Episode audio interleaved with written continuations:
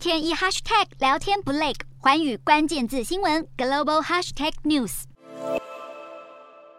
才刚结束访问中国，印尼总统佐科威二十七号接着马上来到东京会见日本首相岸田文雄。除了商讨经贸议题，两国领袖也同意在能源方面要更加密切合作。日本在下个月更将首度参与印尼与美国的加鲁达之盾年度演习。日本加入印美联合演习，显示华府的区域盟友正在加强努力对抗中国在印太地区逐渐壮大的势力。不过，在来到日本之前，佐科威先到访中国，并且会见中国国家主席习。近近平，印尼与中国达成一系列重要共识，将会强化双边关系，发展新的五年行动计划。佐科威并说，中国表达了优先进口农产品的承诺，会增加进口一百万吨的印尼棕榈油。他也亲自邀请习近平出席十一月将在印尼举行的 G20 领袖峰会。佐科威显然采取务实外交，经济和安全兼顾，谁都不得罪。